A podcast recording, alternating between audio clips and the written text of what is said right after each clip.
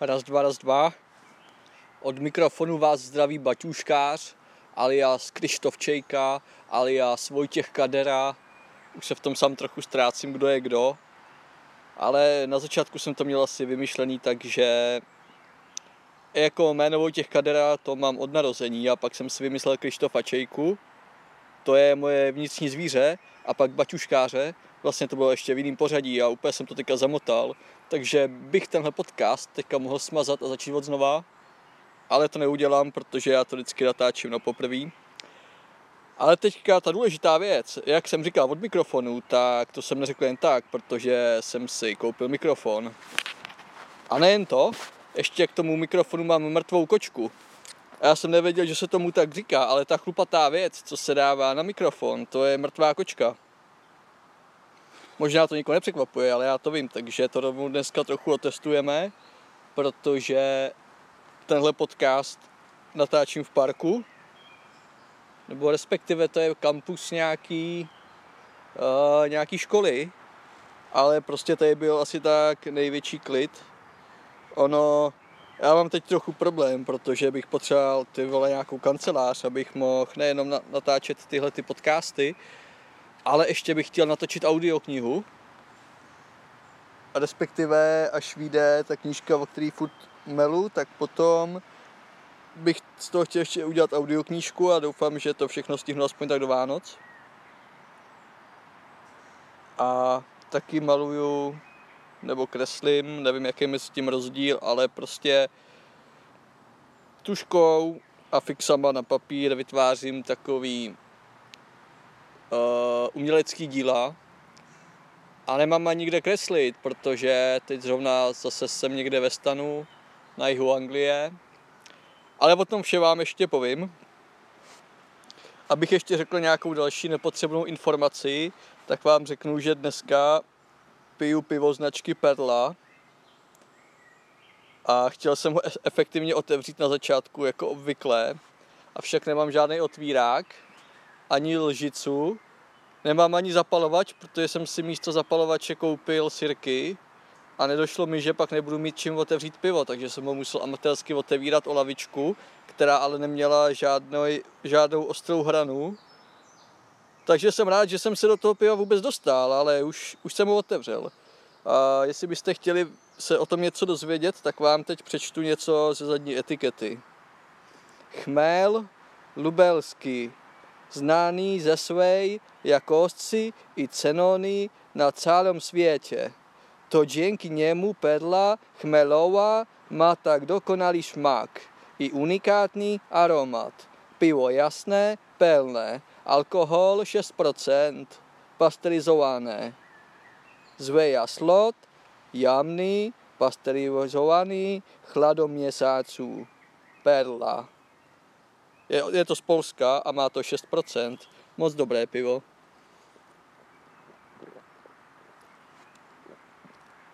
Já každopádně už teďka samozřejmě nepiju tolik, co dřív. A brzo vám řeknu proč. Vlastně možná ne až tak brzo, protože já to čím dál víc natahuju. A teďka už mluvím 3 minuty 42 vteřin a ještě jsem neřekl nic zajímavého, takže to zase bude podcast na hodně dlouho. Rád bych jsem teda hnedka na začátek pozdravil těch pár šílenců, co tohle poslouchají, protože sám bych to asi neposlouchal, tak jako štěstí s vámi.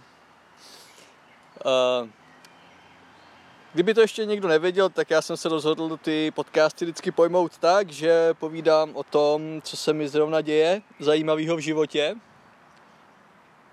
a na konci třeba přečtu nějakou povídku. A nejiné to bude i dneska.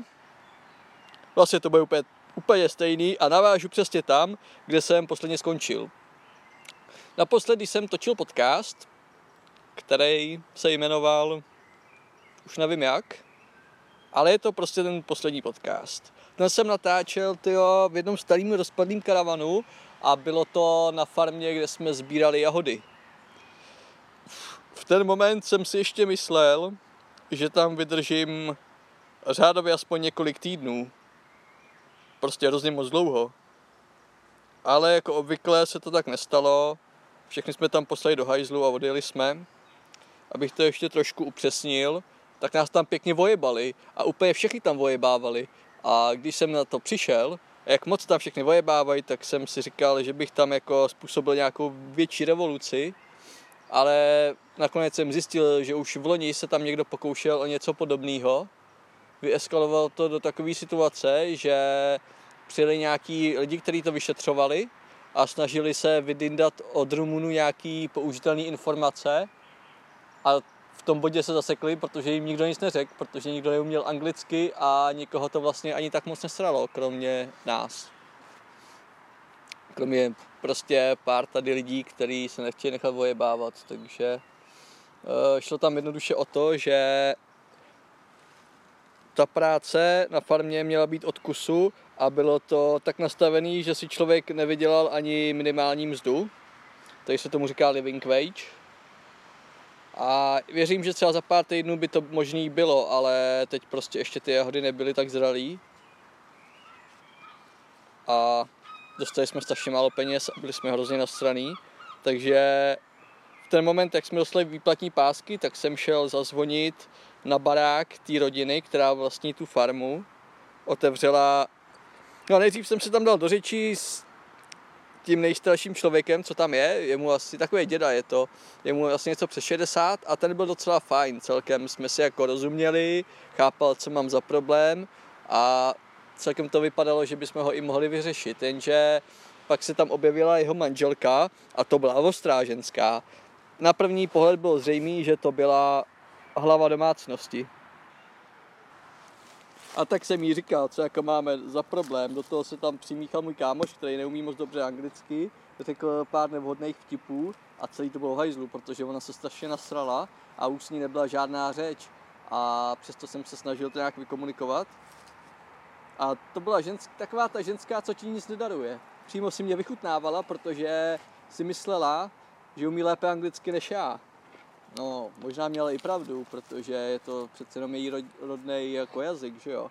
Ale celkem jsem s ní držel tempo a nestrácel jsem nic, no což jsem jako byl fakt hrdý. Říkal jsem si, jo, to ty umíš anglicky. Ale stejně občas i přesto mi tam nějaký slovíčko uniklo.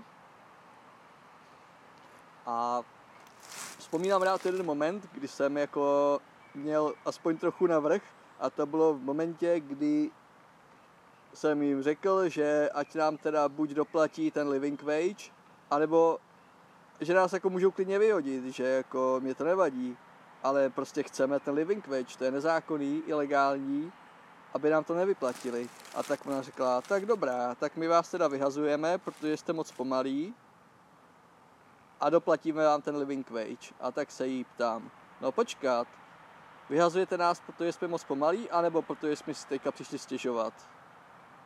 A ona se zasekla a odešla.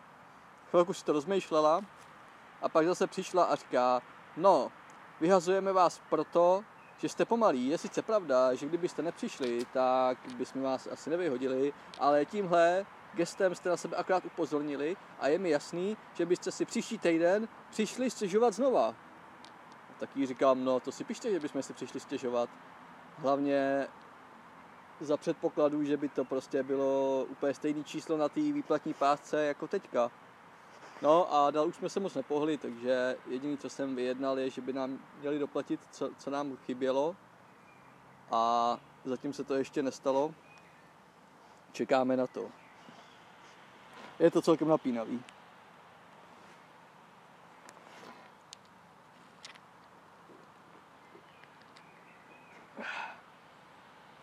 No, tak jsme se pohli z jahodové farmy a překvapivě jsme jeli na další jahodovou farmu. A už jako ani nevím, co bych k tomu řekl, protože ono je to pořád to samé. Už i mě samotného to začíná nudit, takže to byla v pořadí 4. farma za tohle jaro. Vypíchnu z toho pár takových perliček, který by asi stály za zmínku. Já jsem si v té době koupil kolo, bicykl. Myslím si, že to byl dost blbý nápad, nejenom proto, že nesnáším kola, ale hlavně proto, že to bylo velmi svérázný kolo. Ono to byl takovej model z 50. let, nemělo to normální pneumatiky. Ty gumy byly z nějakého kaučuku, něco jako Formule 1. Tak jsem si řekl, jo, ty nesmrtelný gumy, to chceš? A taky to nemělo volnoběh, člověk musel pořád šlapat. Jsem si říkal, jo, musíš pořád šlapat, to je skvělý přece. Jenže pak jsem zjistil, že když musíš šlapat i z kopce, tak je to docela na hovno a že v určitý momentě to kolo šlape rychleji, než ty stíháš zvedat nohy, no. A tak jedeš a teďka už to jede strašně rychle a ono nejde moc zpomalit, protože jsem taky zapomněl podotknout, že to nemá žádný brzdy, jenom teda přední a to moc nebrzdí. Takže už se mi párkrát stalo, že jsem jel z toho kopce tak rychle, že už jsem najednou fakt nestíhal šlapat a tak jsem to musel pustit. Normálně jsem zvednul nohy a ono to šlapalo samo, což je hodně nebezpečný moment, především když jako seš na hlavní silnici a okolo tebe jezdí auta. Takže takové situace se mi stávaly. Kromě toho to bylo dobrý kolo na rychlej sprint, ale na dlouhou cestu bylo úplně nepoužitelný, protože asi tak za půl minuty tě začala bolet prdel. Tam bylo takový sedátko, že to nebylo vystužený vůbec ničím, to byl prostě jenom kus plastu. Ale ono to nebylo vidět na první pohled, když jsem se na to koukal z dálky, tak jsem si řekl dobrý. A taky jsem se na tom samozřejmě projel, že jo, jenže asi jenom 20 vteřin, tak to jsem si to ještě úplně neuvědomil. Pak už jsem to viděl. Stejně jako všichni mý kámoši už to věděli, protože každý, kdo si to vyzkoušel, tak hnedka byl zadek. A taky ty berany, tak tam to byl prostě jenom takový kus železa a vůbec tam nebyly ty plastové omotávky. Nevím, jestli to vysvětluju pochopitelně, ale prostě z toho bolely pracky, jak jsem tam byl ohnutej. A člověk tam byl v takové pozici, že sice to vypadalo efektivně, ale bolelo z toho úplně všechno. Takže takový asi jsem měl kolo. Byl to takový naháč, protože na tom kole nebylo vůbec nic, kromě té základní konstrukce, dvou koleček ozubených a řetězů. Nebyly tam přehazovačky, světlo, žádný takový komponent, prostě takový nahatý kolo a řekl jsem si jasně, tyjo, tady budu jezdit na tomhle kole, to bude fajn. A tak jsem z té jedné farmy jel na druhou a jel jsem asi tak 12 mil přibližně a bylo to hrozný, protože tam jako nebyla nic moc silnice a to kolo bylo takový, že dokud ty jdeš po silnici, která je hladká, tak je to brnkačka. Ale jakmile to začne být trošku terén, což bohužel, když pracuješ na farmě, tak jsi často někde v terénu, tak pak to jako nejede a je to fakt hrozný a každý náraz jako byl hodně cítit a normálně jsem ještě zjistil, že přední kolo se mi úplně celý povolilo. Ty dva šrouby, co to přední kolo drží, tak těma nárazama, jak to nemá duši, to kolo, tak se normálně povolilo a byla jen otázka času, než to kolo úplně jako upadne, ale naštěstí jsme na to pak přišli s kamarádem, takže jsme to zase utáhli a to je trochu spoiler, ale už jsem to kolo prodal, takže Bůh s tebou, novej majiteli.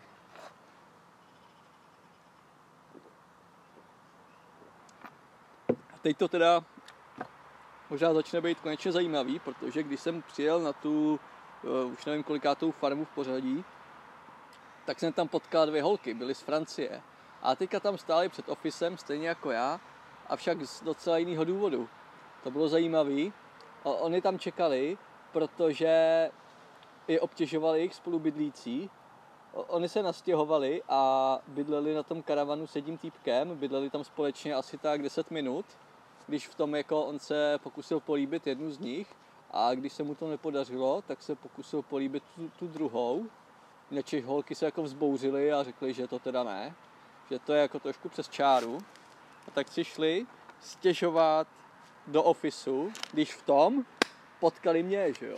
A já jim říkám, tyjo, holky, to je vážně otřesný, co se děje na tomhle světě. Tyjo, ještě, že jste mě potkali, protože víte, na mě se můžete spolehnout, jako o mě se můžete opřít. Já jsem prostě fér a víte, kdybyste měli s čímkoliv problém, můžete přijít na náš karaván a popovídáme si o tom, já udělám kafe nebo si dáme pivo, všechno v pohodě. Jenom teda jsem ještě nevěděl, který karavan vlastně budu mít, ale už jsem je tam zval, že jo? Protože já jsem dobrá duše, i když to tak třeba někdy nemusí vypadat. No, holky říkali, že jo, hele, super, a A mohl by to být začátek nějakého zajímavého příběhu, jenže pak už se toho vlastně až tak moc nedělo. Takže celkově teďka se mi dějou takové příběhy, že vždycky to tak něco se tak jako nakousne a pak se to nedokončí a to na povídku moc není. To jsou spíš takové perličky, které teďka sbírám a pak z toho třeba můžu vytvořit nějaký příběh. Ale samo o sobě to nebylo až tak úplně zajímavý, protože to vůbec nikam nevyeskalovalo. Žádná, chybí ta pointa, ale to je prostě život, občas chybí pointa, no.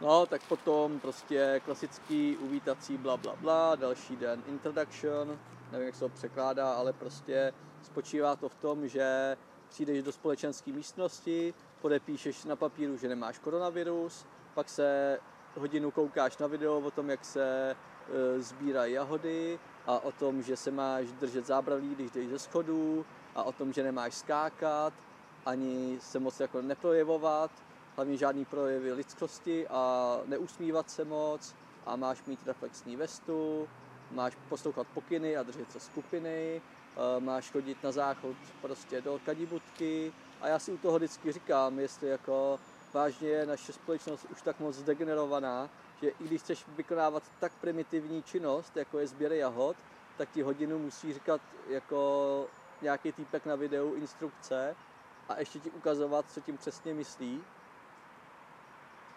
aby si věděl, že jako si máš po záchodu třeba umýt ruce, anebo že máš být v práci na čas. A tam byly pak absurdní věci, jako mohl bych to napsat celý seznam a nevím, jestli je to smutný anebo vtipný.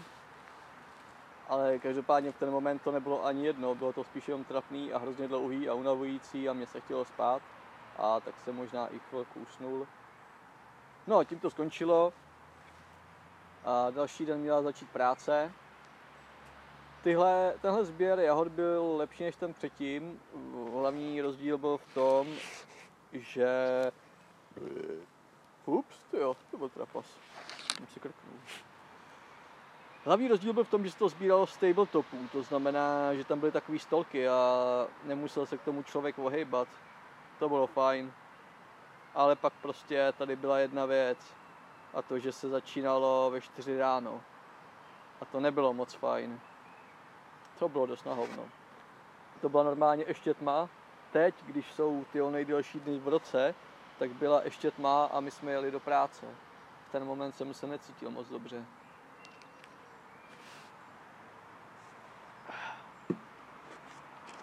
Ale zjistil jsem, že to je ještě dobrý, protože ono vlastně mezi těma stolkama jezdíš takovým vozejkem a na tom vozejku máš bedny a v těch bednách kelímky, do toho to házíš. A zjistil jsem, respektive mi to svěřila jedna paní supervisorka, velmi atraktivní žena s oříškovýma očima. Taková žena.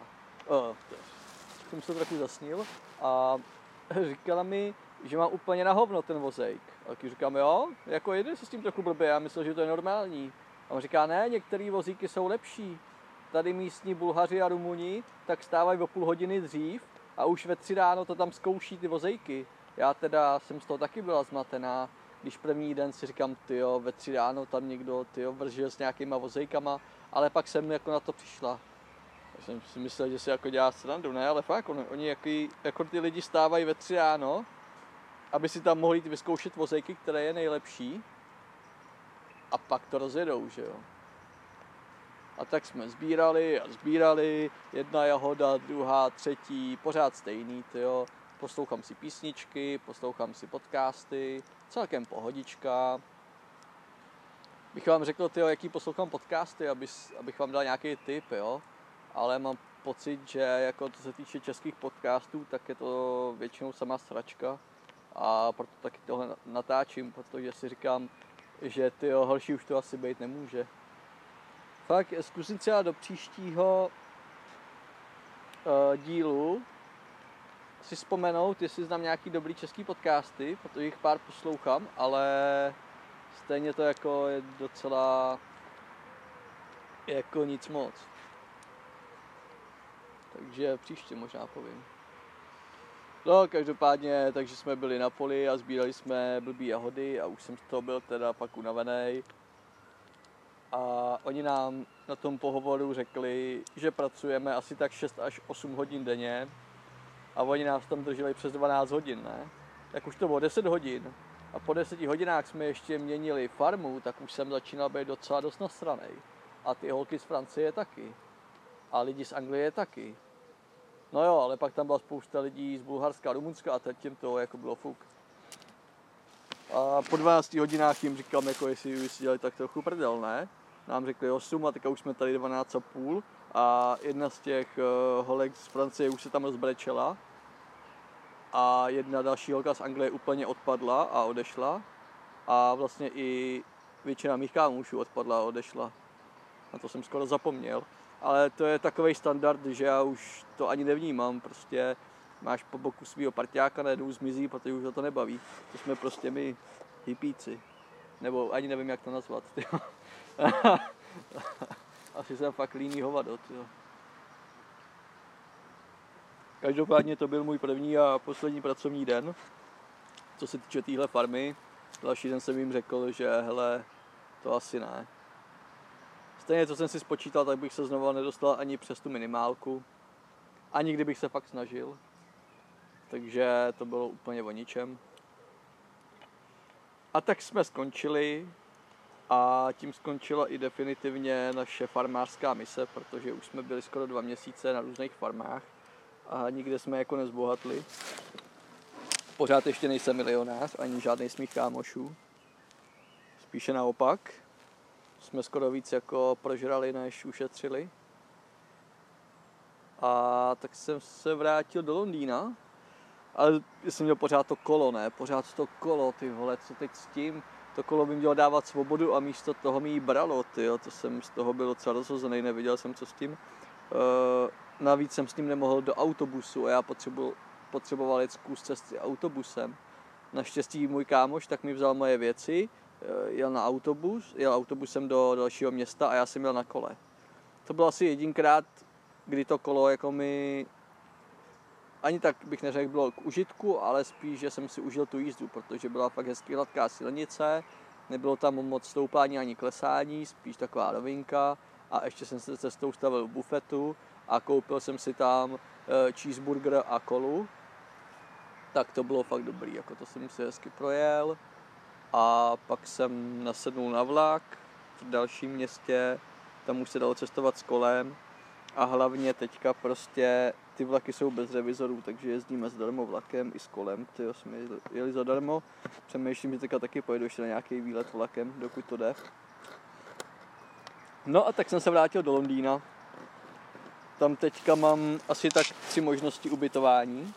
První je u mý kamarádky, ale tam teďka naše flatmate, nevím, jak se tomu říká v češtině teďka, tyjo.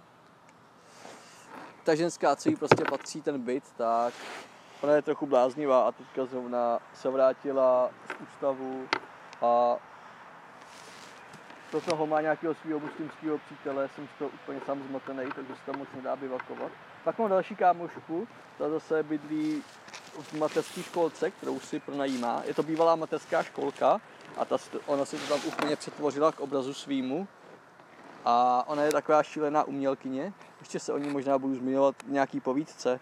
Ona vlastně sbírá všechno možné, co najde na ulici. Specializuje se na zrcadla a skla a rozbitý flašky a z toho dělá různý umění. A řeknu vám, že to je něco naprosto neuvěřitelného. Poslední, co mi ukazovala, bylo něco jako tvar růže a bylo to poskládané z rozbitých flašek, normálně z toho skla. Vypadalo to úplně nebezpečně, tyjo, a vůbec nechápu, jak to dokázala vytvořit.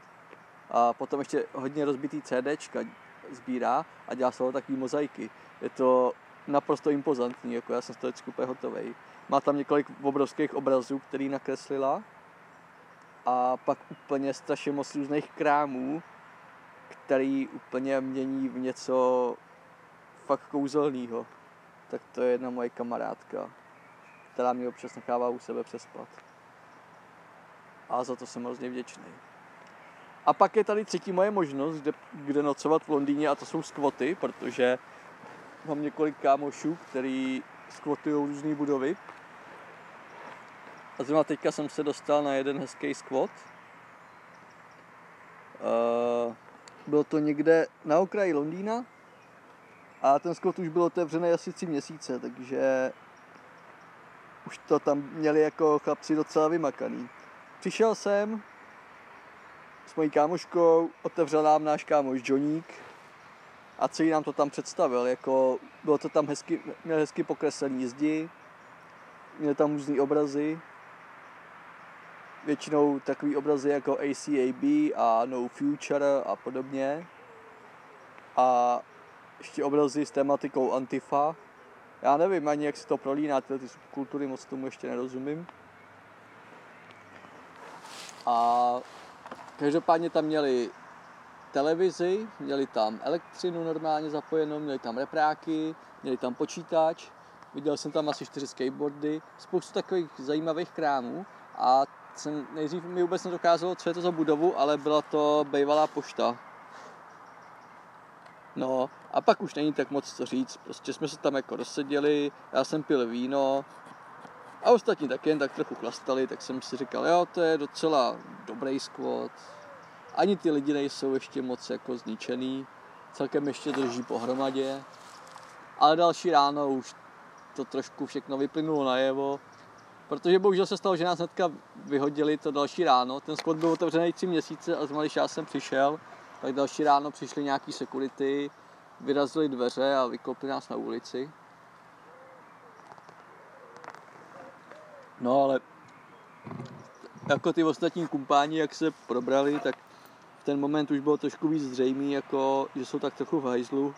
To tak ráno vidíš, no, že se těm lidem už klepou ruce, že jim chybí zuby, jsou takový poďobaný. A tak si vždycky říkám, že to asi úplně není to, kam bych jako chtěl směřovat ve svém životě. Přestože jako jsou tam lidi, kteří dělají fakt zajímavé věci, kteří hodně kreslí, malujou, kteří hrajou na různý hudební nástroje, umí třeba i šít, umí... je to hodně, co tam jako dokážou vytvořit, ale tam jde o to, že jsou tam takový 2 faktory. Jedna je to umění, to něco tvořit, a ten druhý faktor je ten chlast a ty drogy, že jo. A často to jako převáží ty drogy docela a potom to jde všechno pěkně do prdele. Takže z tohohle důvodu taky si říkám, že ono je jako těžký být třeba ve společnosti lidí, kde všichni chlastají a fetujou, a nechlastat a nefetovat to dost dobře nejde. A proto jsem si řekl, že asi jako na tom squatu to nebude úplně život pro mě. I když občas se tam takhle podívám na skok.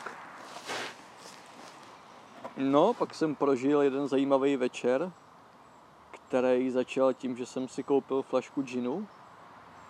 A o tom jsem napsal povídku, to bych teďka mohl přečíst. Já jsem totiž... původně to měla být báseň. Ale jak už všichni vědí, tak jako já těm básním moc nedám, prostě jsem hovno básník. A tak jsem to napsal, tak jako bych psal báseň, s tím rozdílem, že se to vůbec nerýmuje.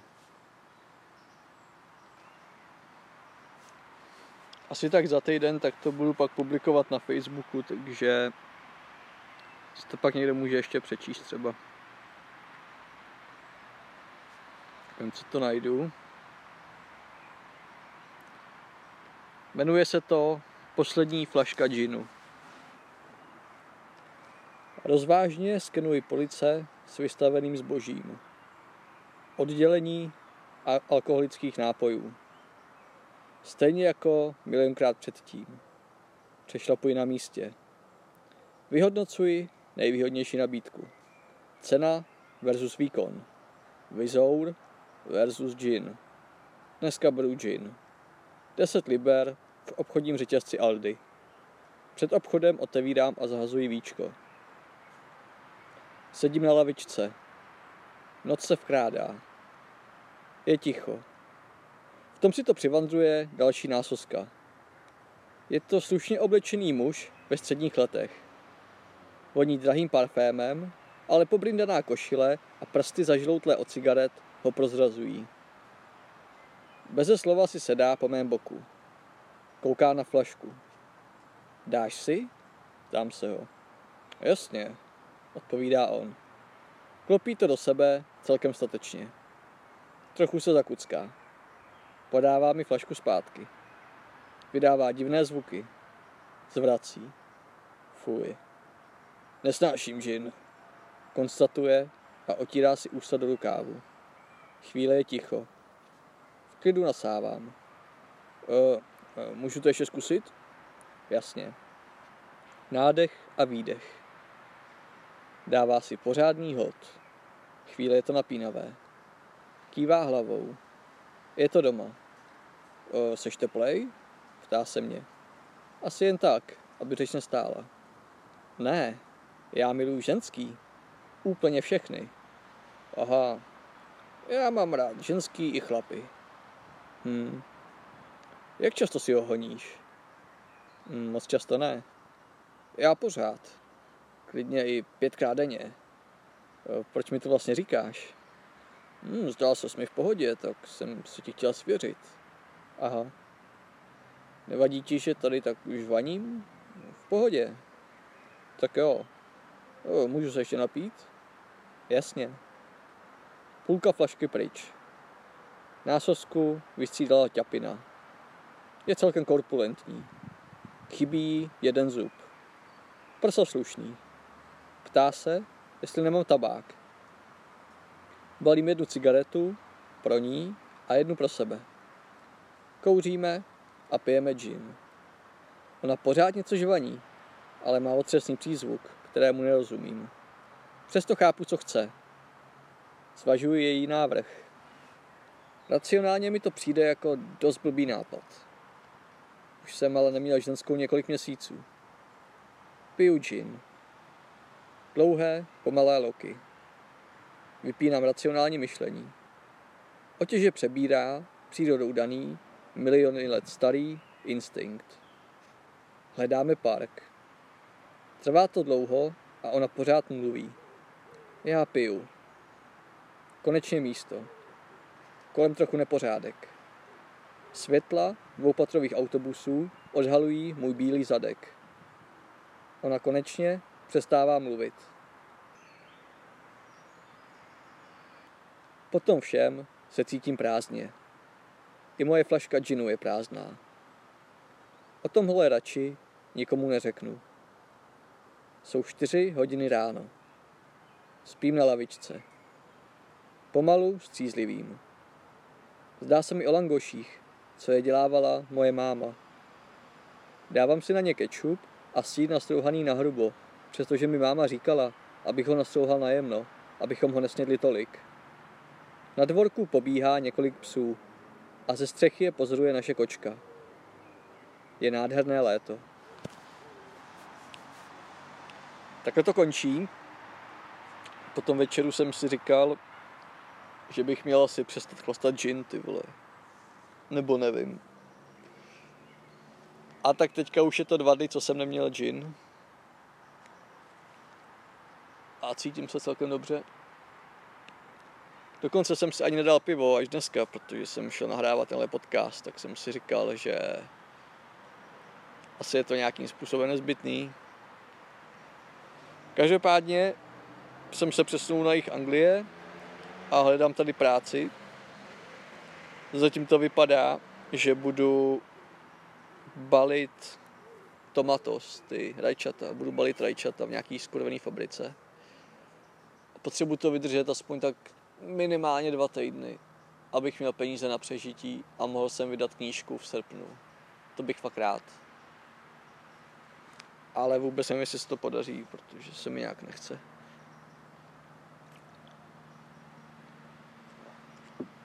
Každopádně v Londýně jsem pobyl takhle asi 4 dny, ale bylo mi hrozně smutno, byl jsem tam takovej ztracený. Ono, většinu svého času jsem v Londýně vždycky trávil v kavárnách a na různých akcích a po hospodách a všechno tohle je teďka zavřený, takže je to tam úplně pro mě o ničem.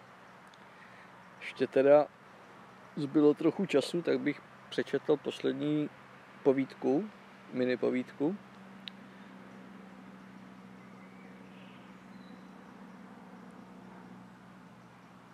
Jen co ji najdu. Je to poslední povídka z ulice, kterou jsem napsal těsně předtím, než se situace změnila a kvůli virusu se ty ulice staly prázdnými a nudnými. Ta povídka už byla jednou zveřejněná na Facebooku, takže pro toho, kdo už ji četl, možná nebude až tak zajímavá. A přesto ji přečtu a až to dočtu, tak to típnu. A zase se ohlásím za pár dnů nebo týdnů u dalšího podcastu. Povídka se jmenuje Próza bezprizorního pozorovatele. Byl páteční večer a já si rozprostřel dvojitou vrstvu kartonů naproti vchodu do metra, odkud krom hýřícího davu vycházel příjemně horký vzduch. Sám sobě jsem slíbil, že budu do hospody chodit pouze v sudé dny, protože pinta piva stála zpravidla kolem 5 liber, tedy přibližně stejně, co flaška vína v Lidlu. Podle mého vzorce měla být sobota lichá, ale zas tak striktně jsem to samozřejmě nedodržoval. Možná jsem jen chtěl zjistit, proč ostatní vandráci sedí na špinavé ulici, když by mohli sedět třeba v jednom z non-stop fast foodů. Nuže, pohodlně jsem se usadil a záda jsem si opřel o odpadkový koš. S vyrovnaností zenového mistra jsem pozoroval okolní dění. Pozoroval jsem opilce, jak se hašteří, dámy v minisukních, jak se snaží udělat dojem na opilce. Dědu po mé levici, který střídavě předstírá, že je chromý a hraje na flétnu. Inda, který přijel se stánkem na hotdogy na kolečkách, a znovu opilce, kteří Inda okrádají o 2 hotdogy a v samé dobročinnosti jimi pak krmí královského chrta, kterého má na vodítku šlachovitá paní, a hned opilcům vyhubuje, že prý její chrt smí jíst pouze vybranou stravu značky Eukanuba. Takový řetězec událostí se přímo před mým zrakem odehrával a i já se do něj bez vlastního přičinění zapojil, neboť mi každou chvíli někdo něco věnoval. Jednou to byl úsměv, jindy 2 libry a příště zase lahváč nebo půlka špeka. O motivaci takových činů jsem mohl jen polemizovat, protože já na ulici nikdy nikomu nic nedával. Asi po 2 hodinách už jsem byl slušně spitý a zhulený. V kapsách mi chrastila hromada drobáků. Myslel jsem, že už se nic zajímavého nestane, když v tom jsem se střetl pohledem s mou kamarádkou Justínou, šílenou umělkyní. Vůbec se nepodivila nad tím, že sedím na ulici, a já se vůbec nepodivil nad tím, že měla v náručí obřího plyšového králíka s pahýlem chybějící tlapy, ze kterého všude lítala plyš. Postavil jsem se do pozoru a THC rozpumpovalo můj krevní oběh. Chvíli jsme se oňufávali a až pak vyšlo najevo, že se v závěsu za ní potácí její vychrtlý kámoš, pankáč, táhnoucí za sebou ohromnou europaletu. Justína sbírala všechno, na co přišla, a pak z toho doma dělala umění. Nejraději měla třpitivé věci jako CDčka, světýlka, staré nádobí a hlavně rozbitá zrcadla. Kromě toho ale brala všelicos, nehledě na tvar a velikost. Bydlela v opuštěné školce, kde měla spoustu prostoru pro své šílené umělecké orgie. Normálně tam platila nájem a neustále vedla spory s majitelem kvůli návštěvám, jako jsem byl třeba já. Tím chci říct, že jsem se k ní po vzoru pankáče hned přidal. Přišlo mi, že spíše letím než jdu, a ulice kolem se z mé perspektivy změnila na barevnou rozmazanou čmouhu. Justína ale naopak pozorovala každý předmět a v hlavě na základě toho spřádala své umělecké plány.